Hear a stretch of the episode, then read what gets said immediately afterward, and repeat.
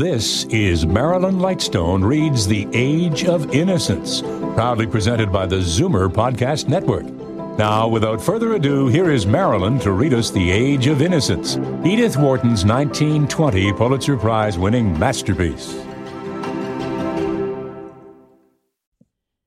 Chapter 12 Old fashioned New York dined at seven and the habit of after dinner calls, though derided in Archer's set, still generally prevailed.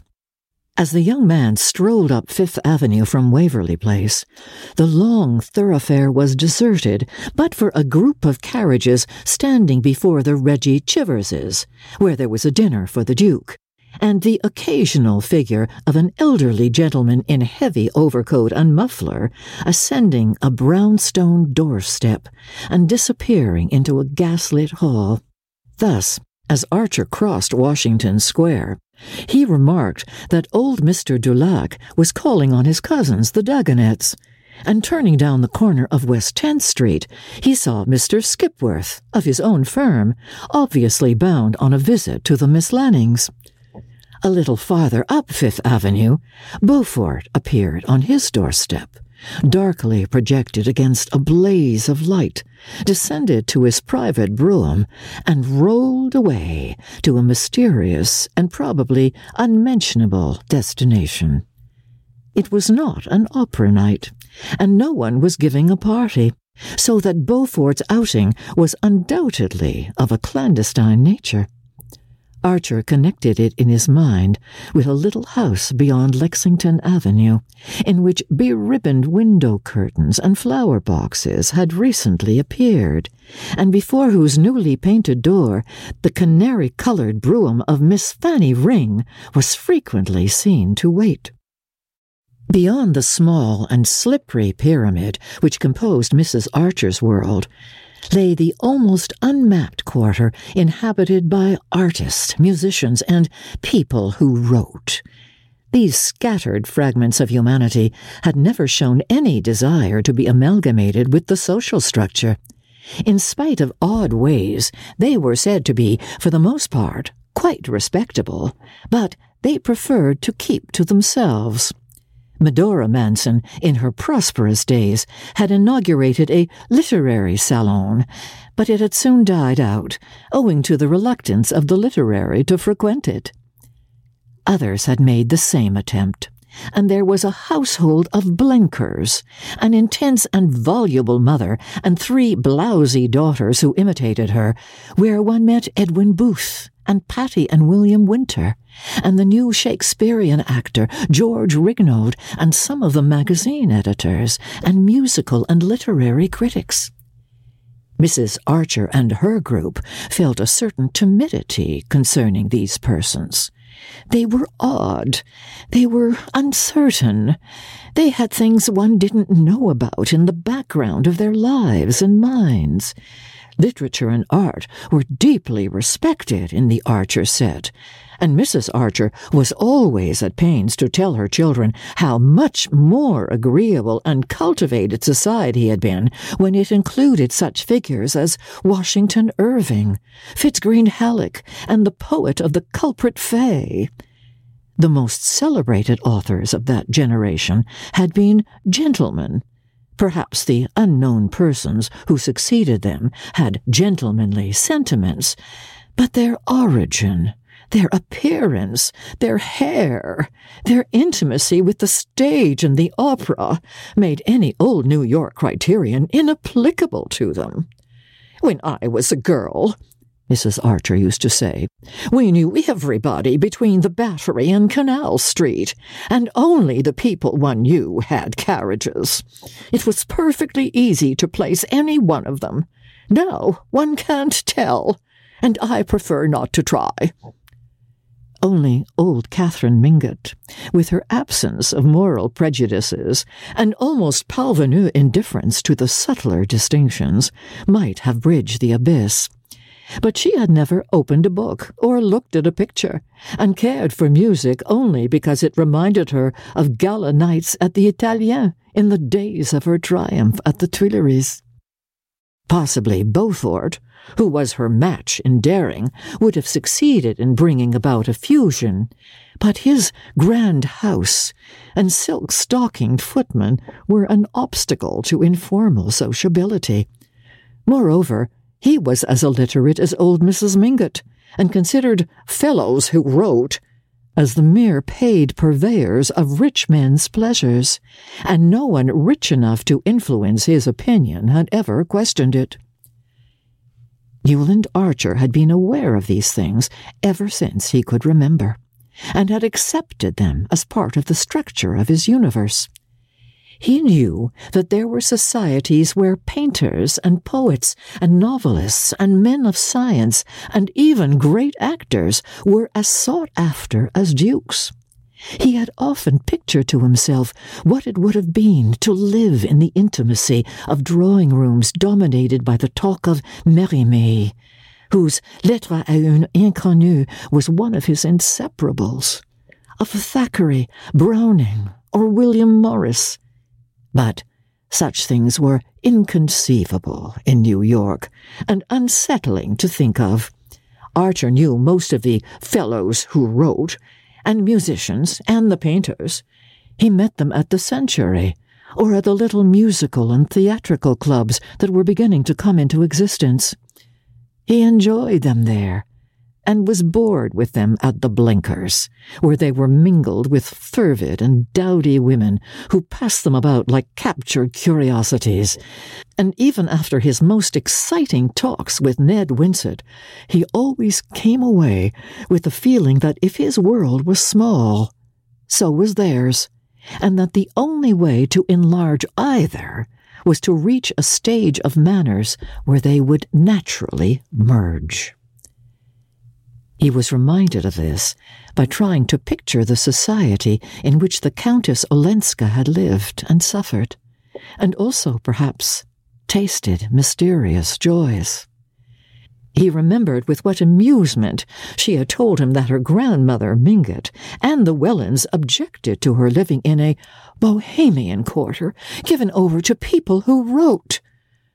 It was not the peril, but the poverty that her family disliked but that shade escaped her, and she supposed they considered literature compromising. She herself had no fears of it, and the books scattered about her drawing room, a part of the house in which books were usually supposed to be out of place, though chiefly works of fiction, had whetted Archer's interest with such new names as those of Paul Bourget, Huysmans, and the Goncourt brothers. Ruminating on these things as he approached her door, he was once more conscious of the curious way in which she reversed his values, and of the need of thinking himself into conditions incredibly different from any that he knew, if he were to be of use in her present difficulty. Nastasia opened the door, smiling mysteriously. On the bench in the hall lay a sable lined overcoat a folded opera hat of dull silk with a gold J.B. on the lining, and a white silk muffler. There was no mistaking the fact that these costly articles were the property of Julius Beaufort.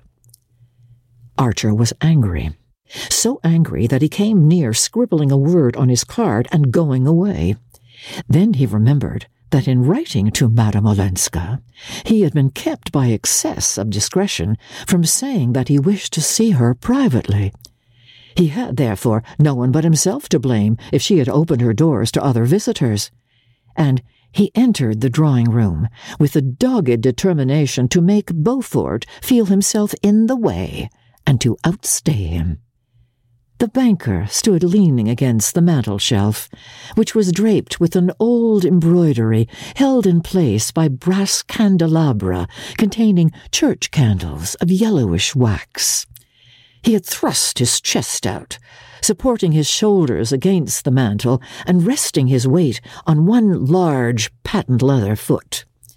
As Archer entered, he was smiling and looking down on his hostess, who sat on a sofa placed at right angles to the chimney.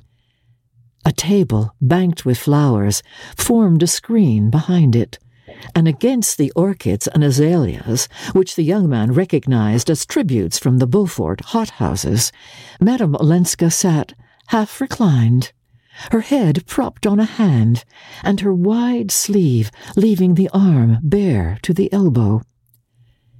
It was usual for ladies who received in the evenings to wear what were called simple dinner dresses a close fitting armor of whalebone silk, slightly open in the neck, with lace ruffles filling in the crack, and tight sleeves with a flounce uncovering just enough wrist to show an Etruscan gold bracelet or a velvet band.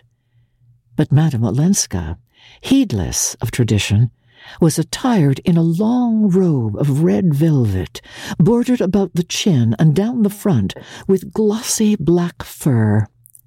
Archer remembered on his last visit to Paris seeing a portrait by the new painter Carolus Duran, whose pictures were the sensation of the salon, in which the lady wore one of these bold, sheath like robes with her chin nestling in fur.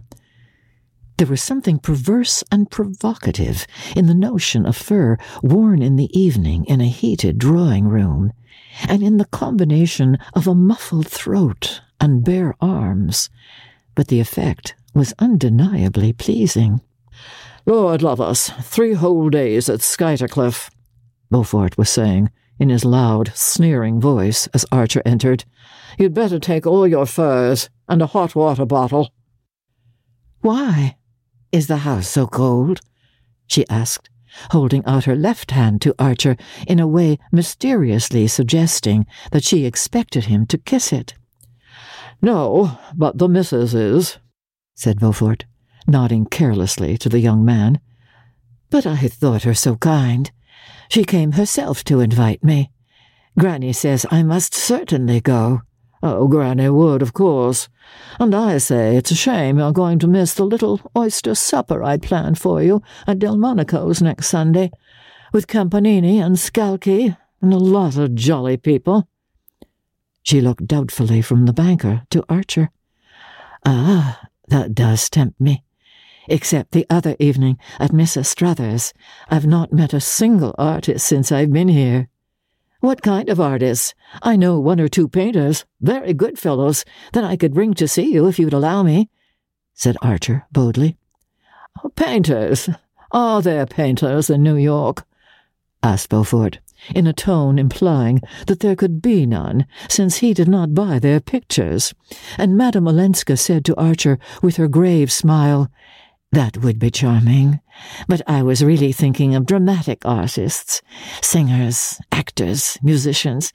My husband's house was always full of them. She said the words, my husband, as if no sinister associations were connected with them, and in a tone that seemed almost to sigh over the lost delights of her married life. Archer looked at her perplexedly wondering if it were lightness or dissimulation that enabled her to touch so easily on the past at the very moment when she was risking her reputation in order to break with it. I do think, she went on, addressing both men, that the imprévu adds to one's enjoyment. It's perhaps a mistake to see the same people every day. It's confoundedly dull, anyhow. New York is dying of dullness. Beaufort grumbled. And when I try to liven it up for you, you go back on me. Come, think better of it. Sunday is your last chance, for Campanini leaves next week for Baltimore and Philadelphia, and I've a private room and a Steinway, and they'll sing all night for me. Oh, how delicious! May I think it over and write to you tomorrow morning? She spoke amiably, yet with the least hint of dismissal in her voice. Beaufort evidently felt it, and being unused to dismissals, stood staring at her with an obstinate line between his eyes. Why not now? It's too serious a question to decide at this late hour. Do you call it late? She returned his glance coolly. Yes, because I have still to talk business with Mr. Archer for a little while. Ah, Beaufort snapped. There was no appeal from her tone, and with a slight shrug he recovered his composure, took her hand, which he kissed with a practised air, and calling out from the threshold, I say, Newland, if you can persuade the Countess to stop in town, of course you're included in the supper, left the room with his heavy, important step. For a moment, Archer fancied that Mr. Letterblair must have told her of his coming, but the irrelevance of her next remark made him change his mind. You know painters, then? You live in their milieu? she asked, her eyes full of interest. Oh, not exactly. I don't know that the arts have a milieu here, any of them. They're more like a very thinly settled outskirt. But you care for such things. Uh, immensely. When I'm in Paris or London, I, I never miss an exhibition. I try to keep up. She looked down at the tip of the little satin boot that peeped from her long draperies. I used to care immensely, too. My life was full of such things. But now I want to try not to. You want to try not to? Yes. I want to cast off all my old life, to become just like everybody else here. Archer reddened. You'll never be like everybody else, he said. She raised her straight eyebrows a little. Ah, oh, don't say that. If you knew how I hate to be different. Her face had grown as somber as a tragic mask. She leaned forward, clasping her knee in her thin hands and looking away from him into remote, dark distances. I want to get away from it all, she insisted. He waited a moment and cleared his throat. I, I know Mr. Letterblair has told me. Ah, that's the reason I've come. He asked me to. You, you see, I, I'm in the firm. She looked slightly surprised, and then her eyes brightened. You mean you can manage it for me? I can talk to you instead of Mr. Letterblair. Oh, that will be so much easier. Her tone touched him, and his confidence grew with his self satisfaction. He perceived that she had spoken of business to Beaufort simply to get rid of him, and to have routed Beaufort was something of a triumph. I am here to talk about it, he repeated. She sat silent, her head still propped by the arm that rested on the back of the sofa. Her face looked pale and extinguished, as if dimmed by the rich red of her dress. She struck Archer of a sudden as a pathetic and even pitiful figure. Now we're coming to hard facts, he thought, conscious in himself of the same instinctive recoil that he had so often criticized in his mother and her contemporaries. How little practice he had had in dealing with unusual situations. Their very vocabulary was unfamiliar to him, and seemed to belong to fiction and the stage. In face of what was coming, he felt as awkward and embarrassed as a boy. After a pause, Madame Olenska broke out with unexpected vehemence. I want to be free. I want to wipe out all the past. I understand that. Her face warmed. Then you'll help me. First, he hesitated, perhaps I, I ought to know a little more. She seemed surprised. You know about my husband, my life with him. He made a sign of assent. Well, then, what more is there?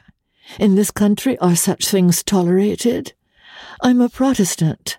Our church does not forbid divorce in such cases. Certainly not. They were both silent again, and Archer felt the spectre of Count Olenski's letter grimacing hideously between them.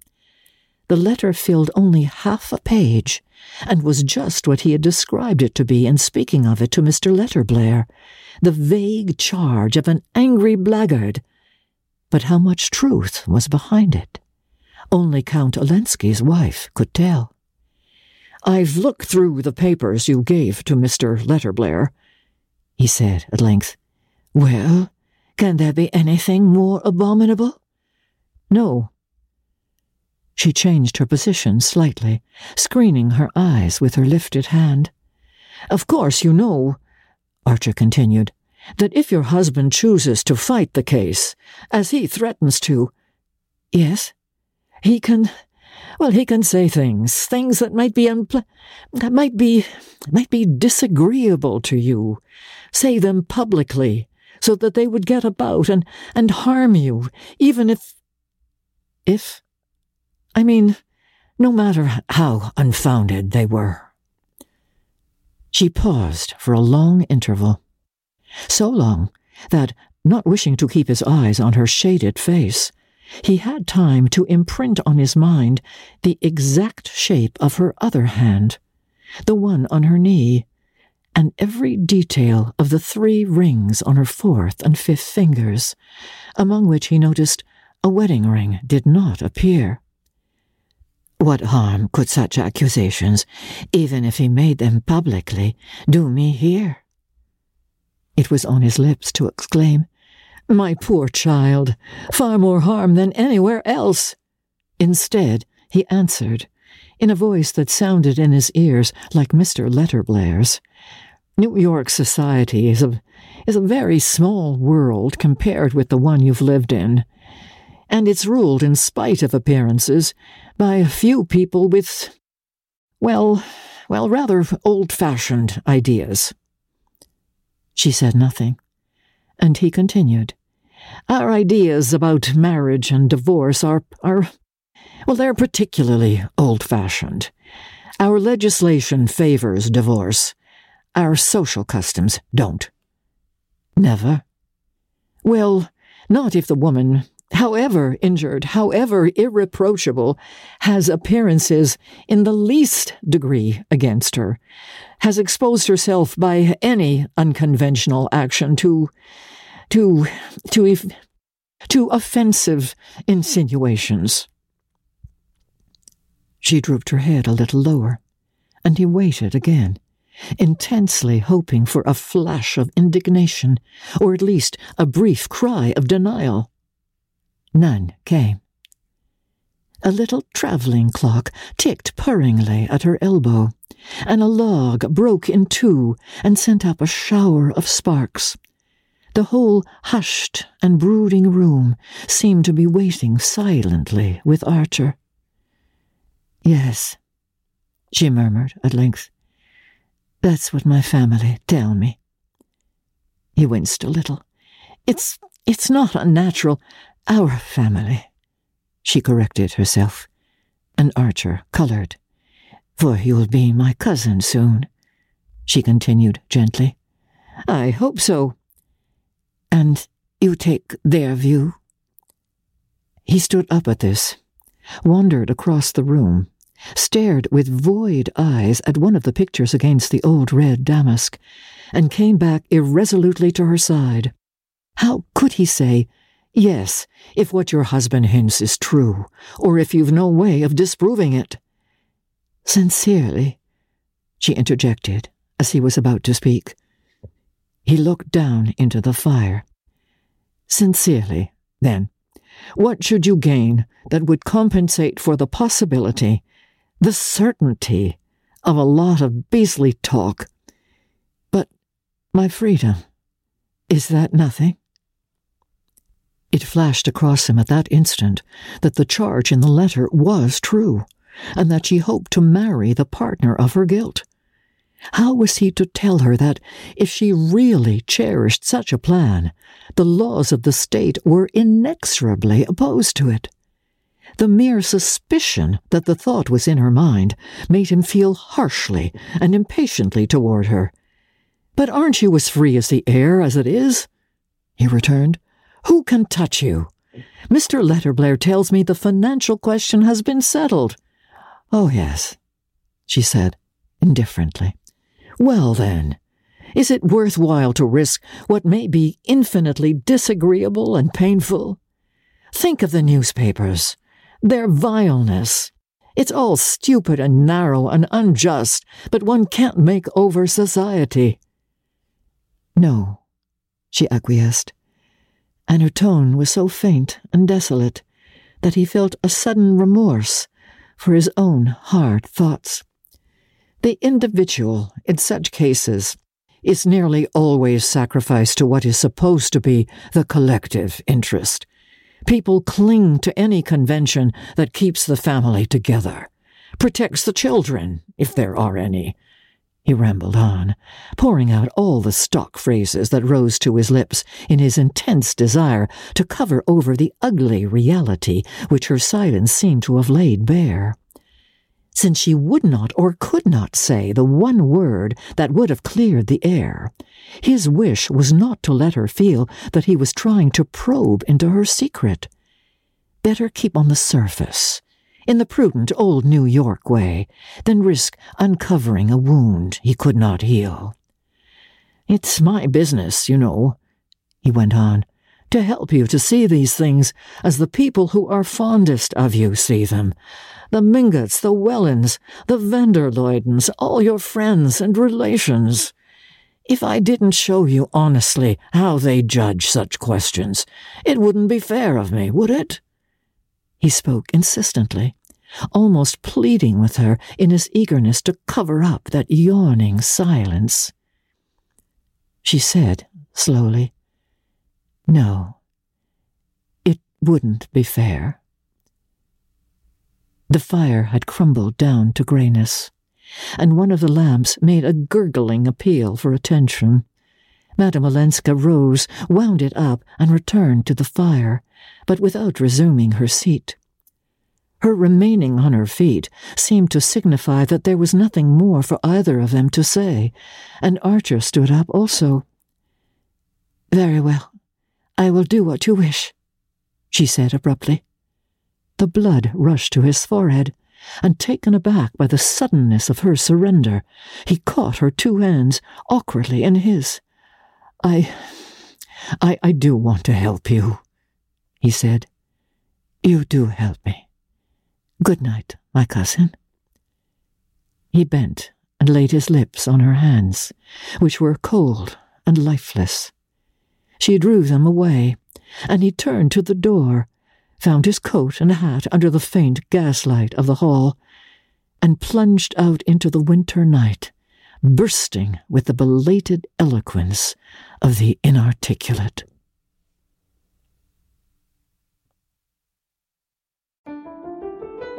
Thanks for listening to this episode of Marilyn Lightstone Reads The Age of Innocence. This episode was produced by Justin Eacock, executive producer Moses Znaimer. This is our fourth book in our Marilyn Lightstone Reads podcast. We invite you to go back and listen to Marilyn reading Anne of Green Gables, Jane Eyre, and A Christmas Carol if you haven't already. Also, you can support this podcast by recommending it to your friends and leaving a five star review in the iTunes and Android podcast stores. And while you're there, look for a variety of other quality podcasts proudly presented by the Zoomer Podcast Network.